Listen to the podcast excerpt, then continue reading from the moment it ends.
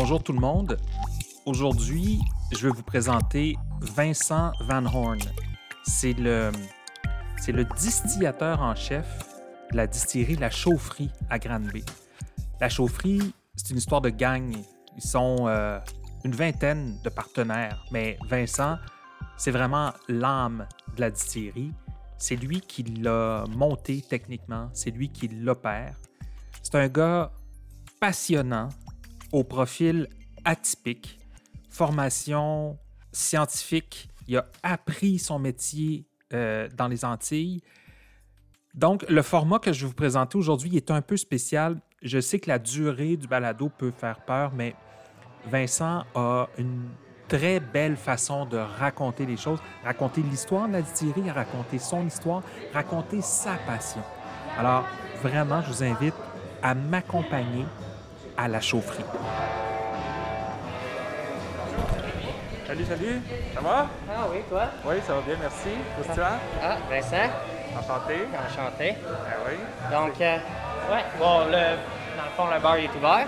Oui, mais ça, Ah. j'étais déjà venu ici. Ah oui, Oui, c'est ouais. vraiment le fun. C'est vraiment le fun. Et toi, la, la partie plus euh, distillerie est, Et de l'autre côté. Oui, c'est ça. Donc, si tu veux, euh, bon, il va être plus silencieux euh, l'autre l'autre côté. On peut Ok, euh, faire l'entrevue là, dans le fond. Oh oui, absolument. Puis, euh, si tu veux prendre des photos ou d'autres choses, tu peux amener ton euh, caméra ou comme tu veux. Ouais, ben, j'ai mon téléphone pour prendre Ah, les photos. Fait que, j'ai pas de Parfait. OK. On peut, Merci.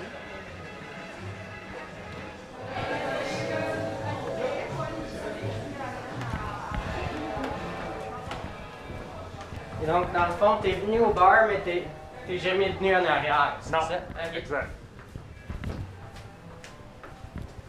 On est en, en opération, mais c'est, on a une petite ligne de bitters qu'on a commencé avec Claudia, en effet.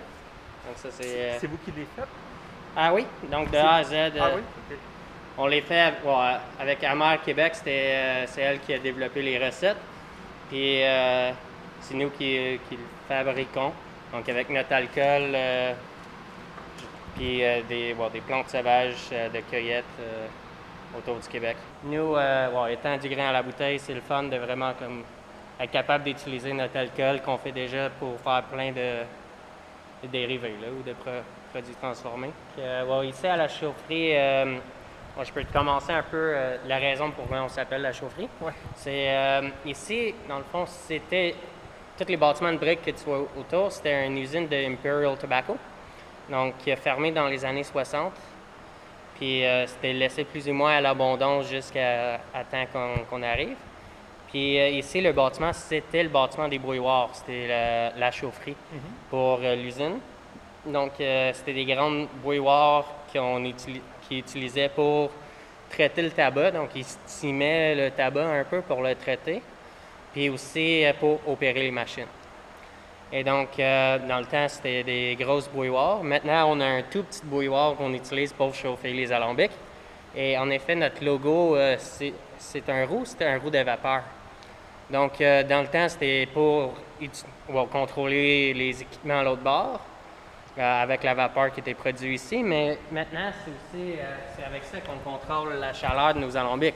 Donc, c'est un petit clin d'œil à. L'usine a changé, mais en même temps, il y a beaucoup d'affaires similaires. On utilise encore la vapeur, on chauffe, euh, puis euh, on travaille euh, well, différentes récoltes, mais des récoltes du Québec euh, quand même. Puis il y, a, il y a plusieurs distillateurs qui font la comparaison entre comme le fonctionnement d'un alambic et le fonctionnement d'une bouilloire, d'une, d'une- quelque chose qui produit donc de la vapeur. Oui, exactement. Donc, oui, c'est Il y a comme un lien. chaudières. Oui, c'est ça. Il y, a comme, il y a comme un lien. Euh, Peut-être juste de me parler, avant qu'on parle de, de- de- des installations ici qui sont vraiment super impressionnantes, là, parle, parle-moi de, de toi un peu parce que t'as- comment tu as appris ton, ton métier et aussi ton art, là, parce que c'est Ouais. dans les deux. Euh, dans le fond, euh, moi, à la base, j'ai euh, étudié en écologie euh, originalement. Puis quand j'ai sorti de l'école, euh, il n'y avait pas vraiment de job que je voyais que je voulais faire en écologie. Donc, j'ai commencé euh, à faire de la bière chez nous pour m'amuser. Euh, j'ai tombé en amour avec euh, l'idée de la fermentation, donc vraiment utiliser des êtres vivants pour, pour faire un produit. Donc, j'ai commencé avec la bière, je jouais, je joue encore avec la production de fromage chez nous pour m'amuser, puis différentes lactofermentations, puis tout ça. Et donc, j'ai commencé en bas de la ligne, j'ai commencé sur des lignes d'embouteillage. C'était un peu avant l'explosion des microbrasseries. Donc, il y, avait des microbrasseries, mais pas temps encore. Puis, euh, donc, après que j'ai travaillé un peu dans les des lignes d'embouteillage, j'ai monté comme brasseur. J'ai pu faire un, stage au Danemark euh, pour euh, produire de la bière là-bas. je suis revenu et j'ai eu le goût de changer un peu. Donc, j'étais allé travailler sur les vignes à Dunham. J'ai travaillé euh, dans les champs, mais aussi dans la, vinification. Donc, j'ai pu travailler pour plusieurs vignobles, voir euh, le processus et la fabrication euh, du vin. Et de là, j'ai commencé à distiller un peu chez nous pour m'amuser. J'avais accès à beaucoup de, à des vieux batchs de, de, vin, puis aussi à différents fruits. Donc, je jouais un peu avec ça. Mais comment tu faisais cette distillation-là à la maison? Ah. Donc là, ça fait assez longtemps, donc euh, c'est correct d'en parler. On peut le dire. Mais j'avais pas tenté un petit alambic avec un ami euh, que je, je distillais avec. Donc, euh, puis de là, dans le fond, j'avais déjà une base en, en, biologie, puis en chimie, puis je lisais le plus de livres que je pouvais trouver et des sources en ligne pour apprendre le plus que je pouvais. Puis à ce moment-là, je me suis dit, wow, coudon, il n'y a pas vraiment beaucoup de, distillation qui se fait au Québec. Puis j'étais un peu naïf, je ne comprenais pas vraiment pourquoi. Et donc, euh, j'ai appliqué j'ai eu l'opportunité d'aller euh, aux îles Cayman faire du rhum. Donc, c'est là que j'ai appris à utiliser euh, les, grosses machines. Donc, je suis allé là-bas pour, pour travailler. Et j'ai appris le plus que je pouvais en travaillant. Là-bas, c'était quand même des semaines de six jours par semaine. Et donc, euh, de là, j'ai appris à, la fabrication de rhum, puis toutes les étapes de transformation. Puis euh, je suis revenu avec l'idée que je voulais partir de quoi à mon propre compte. Propre compte, euh, ça, prend des sous pour ça, parce que c'est très cher, ces, équipements-là. Ah oui, exact. Moi, quand j'ai commencé à la base, mon plan original, c'était de mettre un alambic sur une remorque, puis me promener entre les vignobles et louer mes services, un peu comme un bouilleur de cru. Parce qu'à ce moment-là, les vignobles, ils venaient de créer le permis artisanal. Euh, et donc, les vignobles venaient de gagner le, droit de distiller. Mais c'est pas c'est pas super logique ou que souvent un vignoble il y aurait de la matière à distiller euh, pour deux trois jours ou une semaine gros max. Donc faire l'investissement dans cet équipement-là, c'était pas super logique. Et d'où le fait que tu vois encore très peu de vignobles et de cidreries qui ont euh, ce permis-là pour l'instant. Ça commence, mais ça reste quand même rare. Donc, j'étais en train de monter mon plan d'affaires. Par bel hasard de la vie, j'ai pu rencontrer euh, un des bons amis à Brian Furlong, qui est mon partenaire principal ici, euh, d'où le nom de notre gin, le Furlong. Il m'a bien conseillé que mon projet était pas super légal ici au Québec. L'idée d'un alambic qui se promène, ça serait une belle difficulté, logiquement, c'est quand même assez dur de prouver que tu ne triches pas, puis euh, on n'a pas vraiment l'infrastructure pour l'instant. Mais il m'a dit qu'il connaissait quelqu'un qui était intéressé à partir en distillerie. D'où euh, Brian Furlong. Dans le fond, lui, euh, c'est un avocat à la base. Il a son bureau d'avocat juste en face de la distillerie. Et lui, c'est un grand amateur de gin depuis toujours. Et il jouait avec des petites recettes de gin chez lui avec l'idée de créer son gin parfait. Donc, euh, lui, il le faisait à travers de la macération. Donc, il prenait euh, de l'alcool, il mettait des herbes dedans, il le mettait dans le congélateur, puis il voulait vraiment découvrir son, euh, son gin parfait. Son plan original, c'était de mettre la distillerie dans la grange en arrêt chez lui.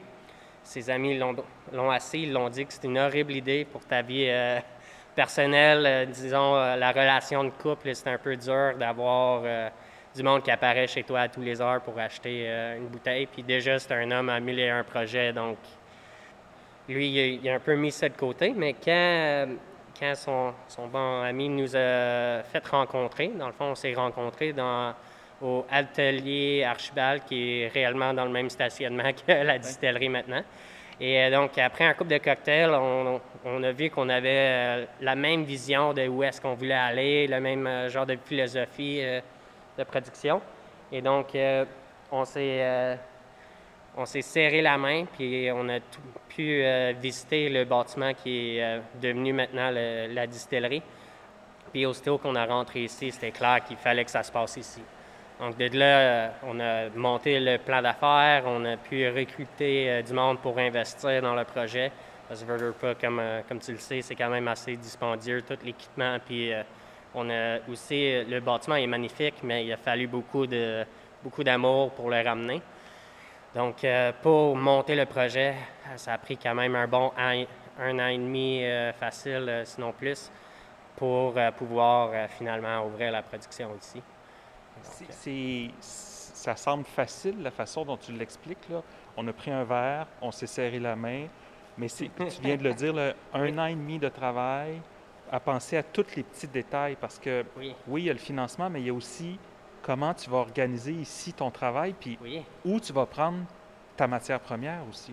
Oui, euh, le, le, tout, c'est quand même euh, c'était, un grand défi. Là. Dans veut, pas, ça a tout commencé avec une feuille sur un, dessin sur une feuille de cartable. Euh, c'était une belle défi où que moi j'avais déjà mon espace. Veux, veux pas, ça, on bouge pas les murs de, de briques ici, là, donc on avait déjà les, les chambres faites. Puis après ça, essayer d'imaginer comment qu'on allait organiser la production, le côté tourisme aussi, puis euh, aussi, comme tu as dit, euh, trouver euh, les fournisseurs pour tous les matériels. Donc, nous, on s'est dit dès le début qu'on voulait être du grain à la bouteille pour tout ce qu'on fait, donc vraiment de la matière primaire jusqu'au produit fini, ce qui rajoute beaucoup de défis, en effet.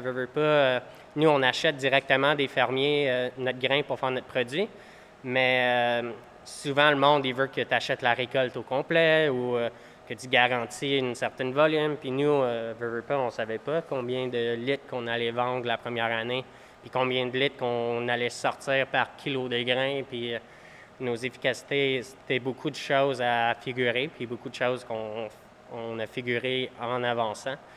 Euh, puis après ça, ouais, dans le fond, c'est aussi peaufiner les recettes, puis avancer le tout le mieux puis euh, le plus vite qu'on pouvait. Les, recettes, c'est toi, là. C'est toi le, maître euh, distillateur. Oui. C'est toi qui, qui... Le produit, c'est toi. En effet, euh, moi, j'aime m'appeler le distillateur en chef par respect pour le monde qui travaille dans ma domaine depuis plus longtemps que moi. Donc, le, c'est toujours un débat dans, dans l'industrie des distilleries où que souvent souvent, le monde va s'appeler maître distilleur immédiatement ou que les vieux de la vieille qui travaillent dans l'industrie depuis 25 ans, eux autres, ils trouvent ça insultant.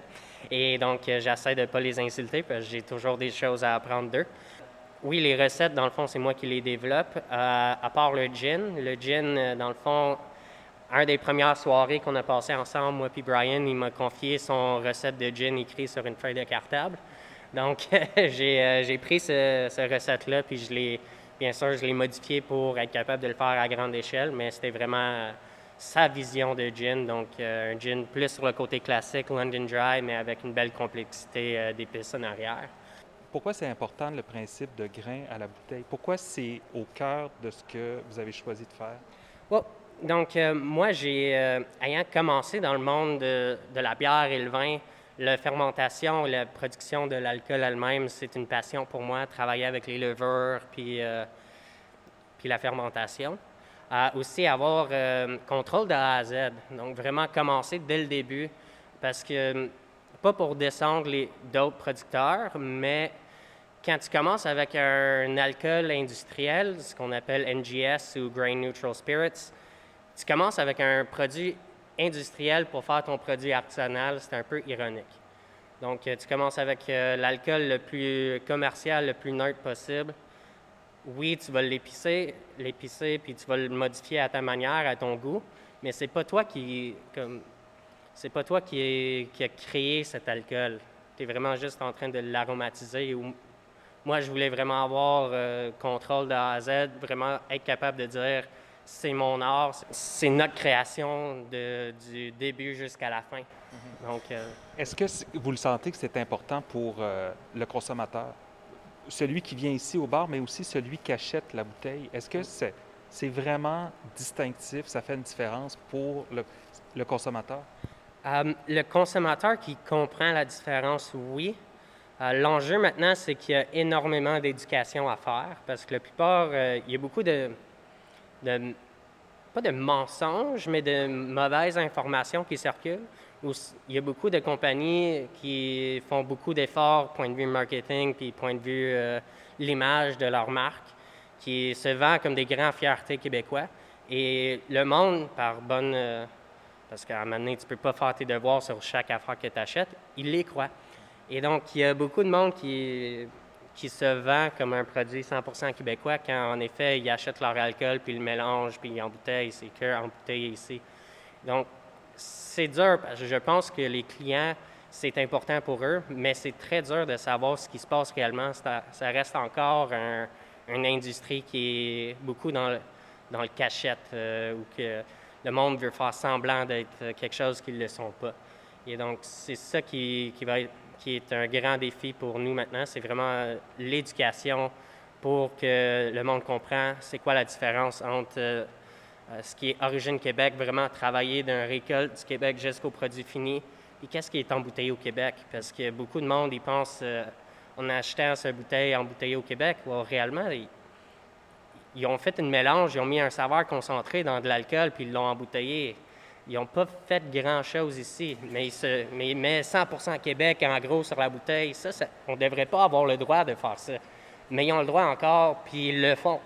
Donc, c'est ça qui est dur. De, parce que pauvres clients, eux autres, ils, tu ne peux pas voir la différence. C'est écrit en gros sa bouteille 100 Québec, mais en réalité, il n'y a rien qui vient du Québec là-dedans. Donc, euh, c'est ça qui est un peu le, grand défi à venir. Vous avez commencé avec un gin et avec une vodka. Exact. Comment évolue Est-ce que le produit entre, la, par exemple, le lot numéro un puis ce que vous faites aujourd'hui, parle-moi de l'évolution de. prenons le gin, par exemple. Est-ce qu'il y a une évolution dans ce que vous faisiez au début puis ce que vous faites maintenant? Euh, oui, wow, je pas. Les premières, les premières batches, c'est toujours une évolution de. On a fait une recette, on l'a testé à petite échelle, mais là, on se lance dans le vrai échelle. Puis en faisant les batchs, on trouve des petits trucs pour mieux travailler, puis on essaie d'améliorer notre système. Et donc, euh, il y a toujours, euh, oui, la recette ou le produit va évoluer avec le temps.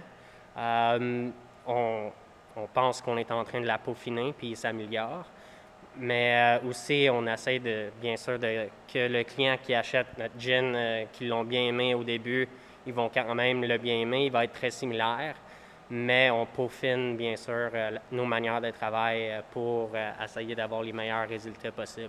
Ça, c'est la partie technique, mais c'est aussi la partie d'art oui. qu'il y a derrière la fabrication. Oui, well, moi, ce que j'adore de, de ce domaine, c'est c'est encore un domaine où la science essaie d'expliquer euh, la tradition. Où souvent, quand tu parles aux vieux, euh, aux vieux distilleurs, eux autres qui ont des trucs qui sont incroyables, qui aident vraiment à faire des très bons produits. Puis la science, il essaie d'expliquer ce qui se passe, mais c'est des réactions assez compliquées.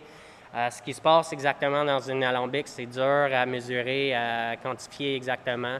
Donc, ça reste beaucoup de l'art de l'art d'interpréter la science puis de l'utiliser euh, le mieux que tu peux euh, pour atteindre le résultat qu'on veut. Et dans ton cas, tu as les deux. Tu as une formation scientifique, mais tu as aussi le savoir-faire. C'est une production dite artisanale, donc il y a une mm-hmm. partie de créativité. Et, ce, savoir-là, je, reviens à l'idée de, des îles Caïmans, parce que, mm-hmm. tu sais, on peut comprendre travailler dans une microbrasserie, travailler chez des, euh, sur des vignobles, mais c'est très exotique d'être allé faire du rhum dans une toute petite île au sud de Cuba. Oui. Donc ça, c'était, c'était une belle hasard de la vie. Dans le fond, moi, je suivais euh, beaucoup un, forum qui s'appelle ADI, euh, American Distilling Institute, et euh, je participais. Puis à un moment donné, j'ai juste écrit, je cherche de l'expérience concrète, je veux, mettre les mains à la pâte.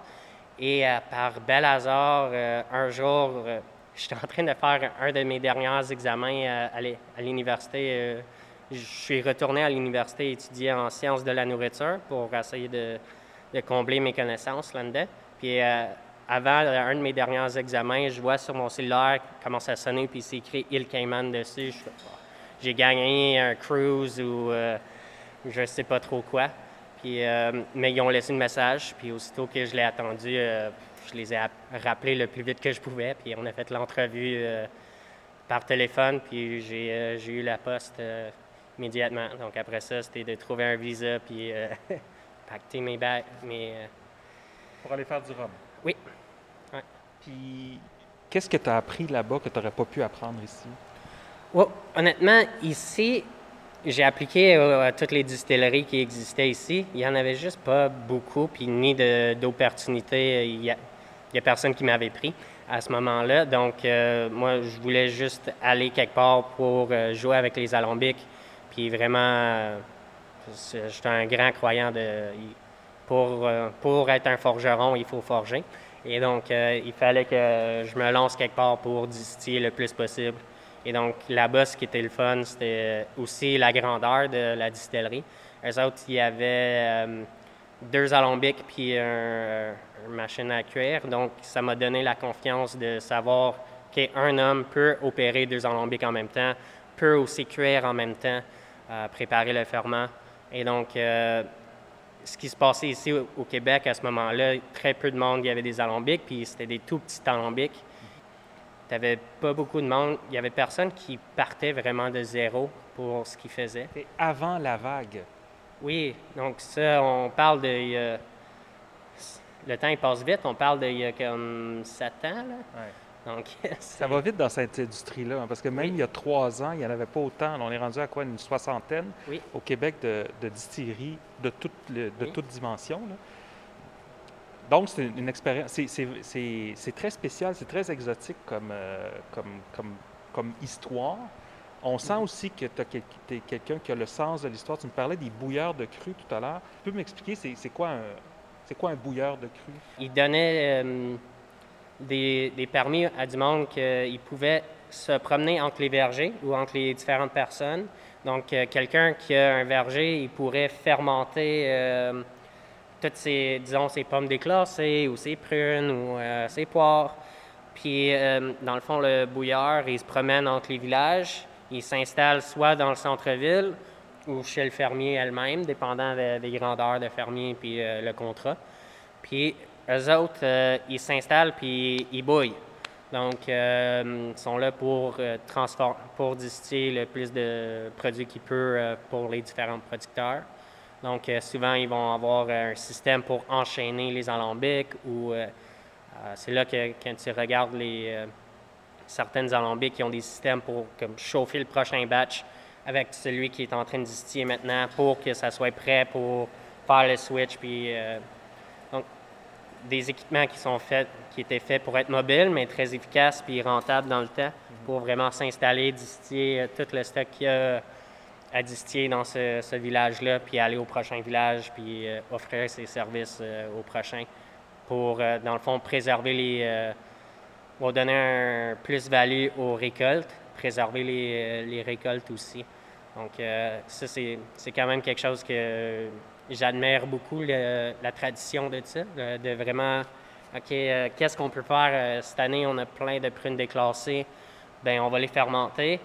Le vin qui sort de ça, il n'est pas incroyable, mais en le distillant, en le concentrant, on sort un eau de vie qui est vraiment fantastique. Puis c'est ça qui est, euh, qui est, vraiment le fun. Un des alcools les plus, dans lequel il y a plus de tradition, le plus d'histoire, c'est le, le whisky que les Écossais font depuis. Euh, oui, puis ce qui est le fun dans le whisky, c'est qu'il y a plein de différentes traditions de différents coins du monde. Donc, si tu parles à un, Américain, il travaille très différemment qu'un Écossais ou qu'un Irlandais.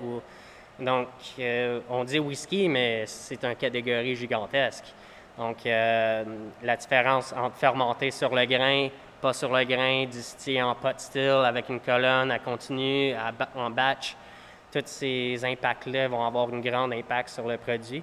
Puis ce qui est, ce qui est le fun, c'est aussi il y a tellement de différentes sortes de grains à jouer avec, puis des mélanges. Puis, euh. Vous travaillez avec le seigle?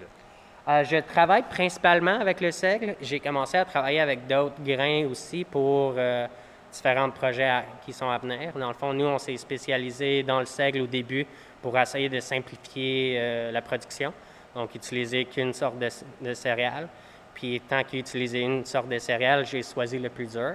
Et aussi, donc euh, le seigle, c'est pas le céréal qui est le plus facile à travailler. Euh, il, a, a, tendance à faire une colle, puis à, à gommer, puis à être dur euh, à, travailler. Mais il y a des techniques pour bien le travailler. Puis après ça, il donne beaucoup de caractère. Donc, nous, on voulait que ça soit évident qu'on ait du grain à la bouteille. Et donc, le seigle, même dans notre vodka, tu, le goûtes, il, passe à travers, il prend encore beaucoup d'espace.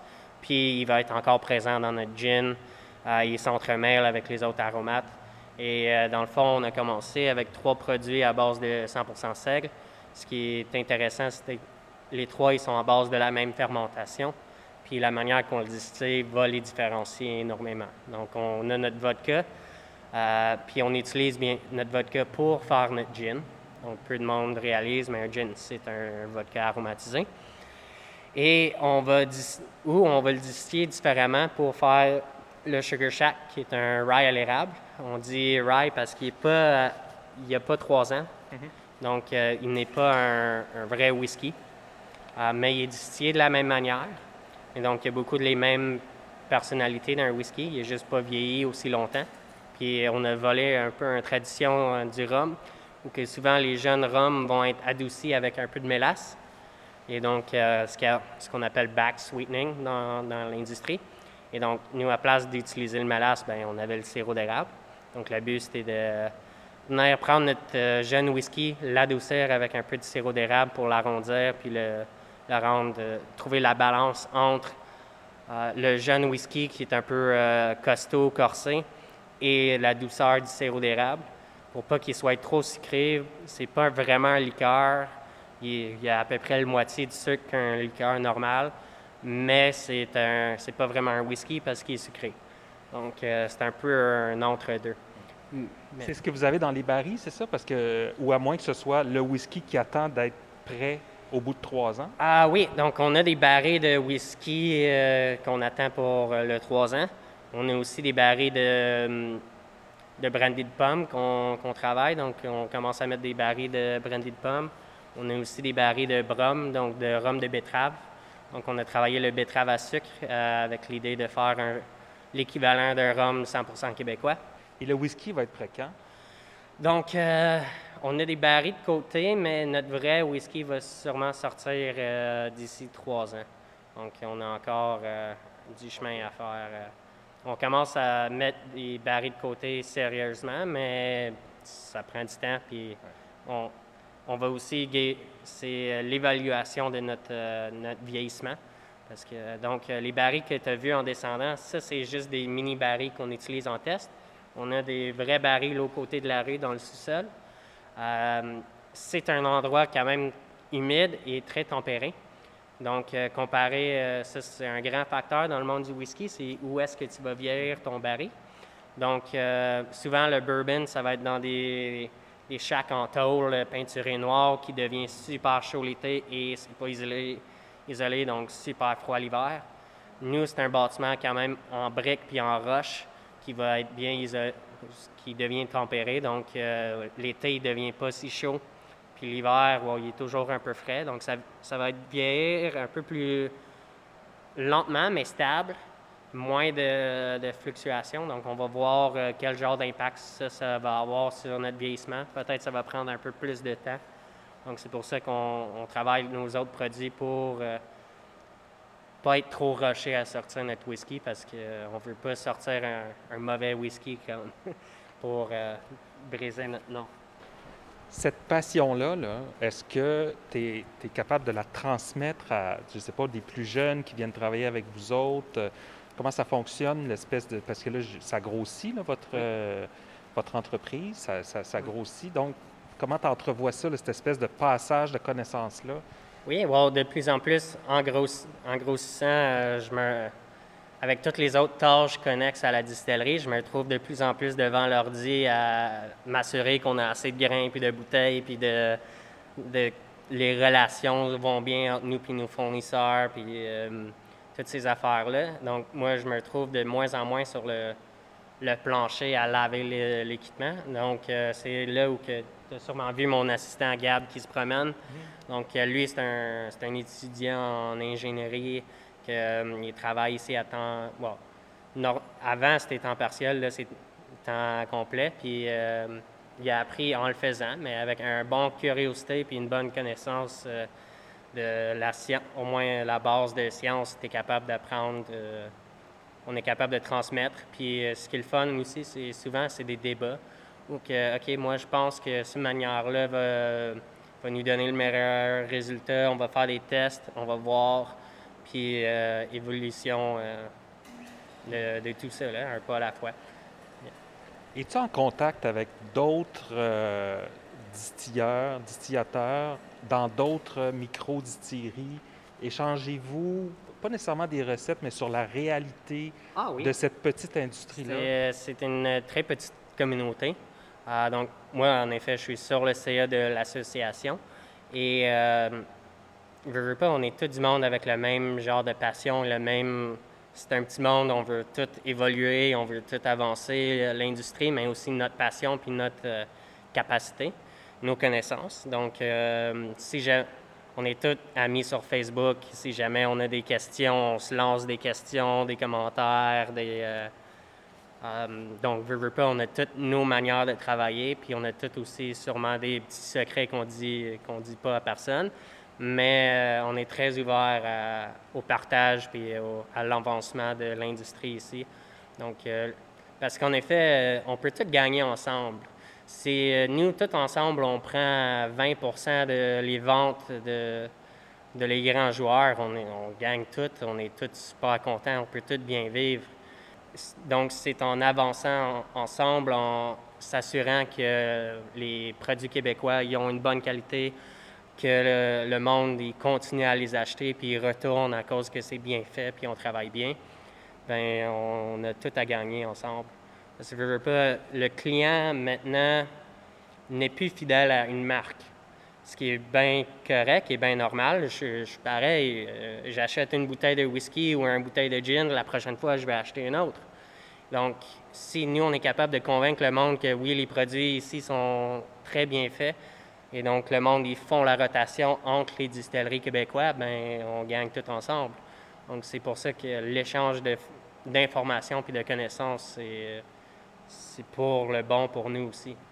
Il y a eu un grand effort de communication aussi là, qui est fait. on l'a vu cet été avec les, sorties, notamment sur les changements législatifs. Mais penses-tu que ça a fait réaliser justement au public, aux consommateurs, que hey, il y a une industrie qui fait des très bons produits ici au Québec? parce qu'on n'a pas à avoir honte de la qualité des produits qui sont fabriqués ici. Exactement. Donc, euh, il y a beaucoup de, ouais, il y a beaucoup de, d'informations qui sortent. L'industrie est jeune. Puis on a quand même des règles qui, qui nous nuisent un peu. Je pas. Euh, nous, on, on, essaie de vendre beaucoup de bouteilles sur site, mais il n'y a pas tant d'avantages de vendre des bouteilles ici sur site comparé à travers du SAQ. À pas, nous, on a construit un site avec l'idée de vendre ici euh, parce qu'ils venaient nous annoncer qu'on allait avoir le droit de, de, vendre sur site, mais ils ne nous ont pas dit les règles encore. Et donc, quand on a attendu les règles, euh, je pas, pour ceux qui ne le savent pas, c'est comme si le SAQ était chez nous. Et donc, c'est n'est pas la faute du SAQ, c'est pas eux autres qui font ces règles-là, mais c'est euh, le gouvernement qui, en nous donnant le droit de, de vendre sur site, ils n'ont pas changé la loi ou que c'est seulement le SAQ qui a le droit de vendre. Donc, chaque bouteille que je vends sur site ici, je donne un peu moins, mais pas mal la même majoration au SAQ qui fait euh, que des projets vraiment, des projets plus funky, qui sont plus coûteux, ne se font pas. Comme quoi, par exemple? Euh, un Kirsch, un Kirsch 100% euh, québécois. Donc, nous, ici, à, ici, on, a des super de bons vergers pas trop loin de nous qui ont des cerises griottes et qu'on pourrait faire un super de bon Kirsch. J'en ai peut-être déjà fait pour moi-même, puis tu peux, tu peux faire des très bons produits avec ces, récoltes-là. Mais euh, le prix, le prix de la matière euh, est tellement plus élevé. Puis, pas, on achète des petites quantités parce qu'on veut pas faire, euh, on veut pas faire 20 000 bouteilles pour finalement manquer notre coût. Pour le vendre sa tablette du SAQ, la bouteille serait trop chère pour le client final. puis on est très connaissant de, de ça. Ah, donc, veux, veux pas, notre gin, euh, nous, notre gin se vend sa tablette à 48 pièces. Nous, on le vend à 13. Et donc, euh, ça un gin, c'est le fun, c'est noble, mais même quand nous, ça nous coûte plus cher de, de le faire à base de, de notre propre alcool. Mais le grain, ça coûte rien comparé aux, aux fruits. Donc, le grain, ça revient à comme 80 cents le kilo ou quelque chose, euh, même moins, 60 cents le kilo. Puis ça, c'est du grain bio qu'on utilise. Le fruit, euh, un producteur de fruits, il va, tu vas rien avoir en dessous de 2 piastres, 3 piastres, euh, 4 piastres le kilo pour du, bon fruit québécois. Et donc, euh, si nous, on veut faire, euh, disons, un, un Slovovitch, un de vie de, de prune, on en a fait. Puis finalement, ça nous coûte, euh, ça nous coûte plus de, ça nous coûte autour de 8 piastres par bouteille de 375 juste en prune. Puis ça, c'est parce qu'on paye la valeur que les prunes ont ici, ce qui est bien correct. Puis on veut être juste avec le fermier. Mais après ça, ben nos heures de travail, puis essayer de faire un profit sur cette bouteille-là, il faudrait le vendre euh, 60 pièces. Donc c'est 60 pièces pour un 375 ml, ça, ça fait que c'est intimidant pour les clients. Même si le produit est super bien fait, ça, nuit euh, un peu au progrès de l'industrie. J'adore le, j'adore le gin. J'ai vraiment hâte qu'on commence à sortir nos, euh, nos. Mais j'ai- un grand coup de cœur pour les brandy, puis les eaux de vie, puis euh, tous ces produits-là aussi que je trouve... J'ai peur qu'ils vont se faire oublier dans, dans l'explosion des microdistilleries juste parce que l'opportunité est un peu euh, est plus dure. Parce que le gin, ça reste quelque chose que les gens aiment. Puis c'est la première chose qu'on fait quand on ouvre une micro-distillerie, Oui. c'est on dit on va faire du gin parce que c'est payant. Oui, puis c'est aussi plus simple. Euh, veux, veux pas, euh, pas pour descendre d'autres producteurs, mais euh, premièrement, tu n'as même pas besoin d'un alambic pour faire du gin. Donc, il y a plusieurs producteurs qui vont que acheter de l'alcool, mettre des saveurs concentrées dedans, le mélanger, l'embouteiller. J'ai mon gin. Après ça, faire une redistillation avec les, euh, aromates, euh, qui est la manière normale que la plupart du monde vont travailler. Les autres, ils vont acheter un alcool qui est préfait, ils vont mettre des aromates dedans, ils vont le redistiller une fois, puis ils vont avoir leur produit. Moi, ça me prend quatre distillations pour me rendre à ce moment-là. Euh, puis la gestion du stock euh, tout le long du, chemin. Donc, le gin, c'est un produit qui est très approchable pour un, pour un distillerie euh, beaucoup de micro-distilleries vont commencer avec un tout petit alambic dans un petit local.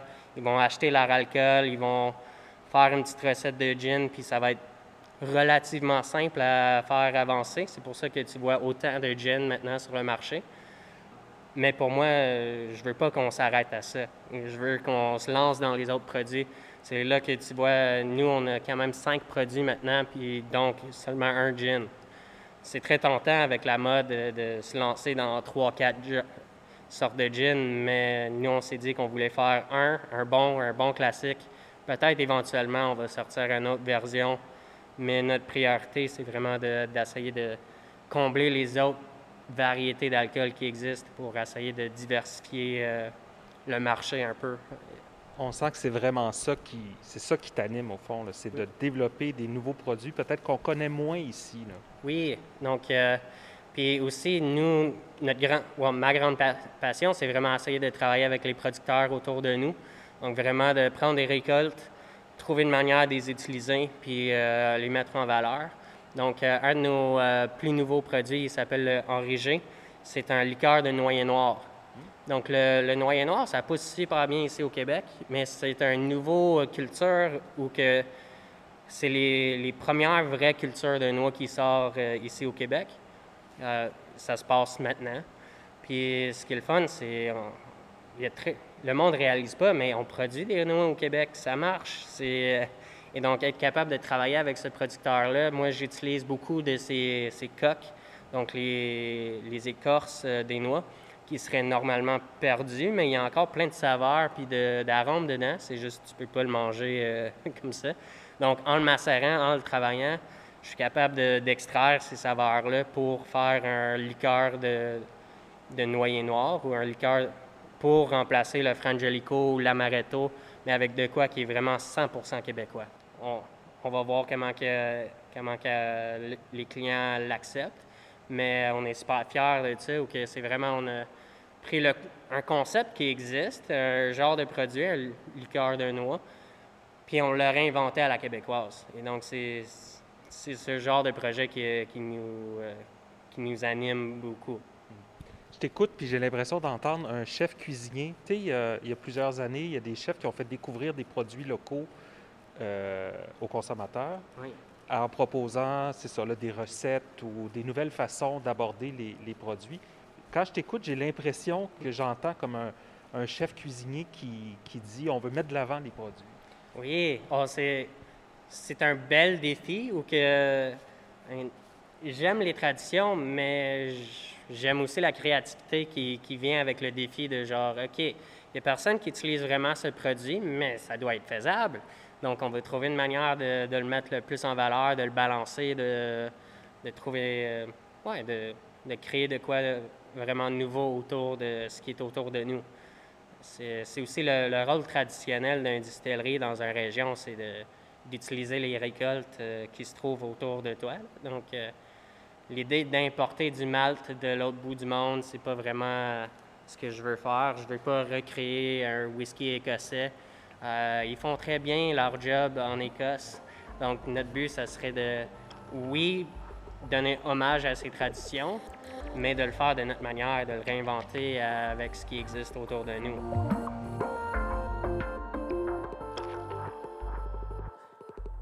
J'ai vraiment trouvé que Vincent été super généreux avec moi, puis euh, j'ai vraiment beaucoup aimé euh, ma rencontre avec lui. Quand il parle du rôle traditionnel des distilleries dans une région, quand il parle de la mise en valeur des produits, quand il parle aussi d'aller au bout de la vie utile euh, d'un produit, quel qu'il soit, puis je pense qu'un des meilleurs exemples, c'est celui-là avec les, euh, écales de, noix, avec lequel il fait, euh, il fait une liqueur qui, ma foi, est, est, quand même très bonne. Alors voilà, j'espère que ce nouveau format vous a plu. J'attends vos commentaires. Alambic et compagnie est disponible sur plusieurs plateformes, Spotify, YouTube maintenant, ainsi que votre principal fournisseur de podcasts préféré. Merci encore et à très bientôt.